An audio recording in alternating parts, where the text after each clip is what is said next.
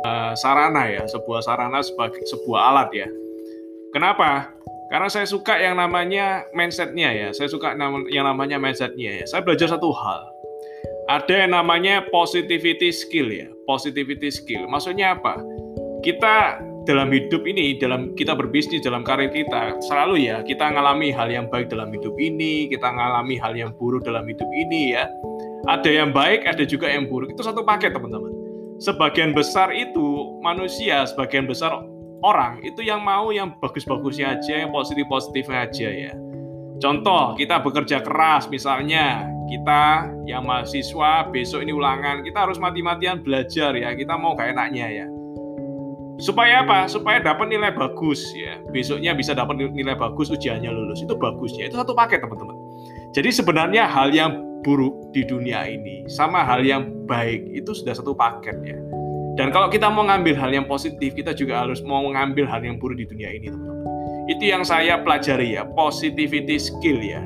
Kita bisa, saya bisa memandang ya, saya bisa memandang bahwa hidup ini itu bisnis ya, yang kita kerjain itu ternyata bagus ya, berdampak positif ya bagi kehidupan kita ya, dan kehidupan orang lain. Yang kedua adalah learner skill ya, skill belajar, learn ya, belajar teman-teman saya banyak belajar ya. Saya banyak belajar saya banyak banget belajar. Nggak cuma dari nggak cuma dari satu orang saja tapi banyak orang. Saya bisa kenal banyak orang. Saya belajar dari sini saya belajar dari sini saya belajar dari Pak Mike ya. Saya banyak belajar ya dari Pak Mike Guang mentor-mentor yang ada di sini juga luar biasa.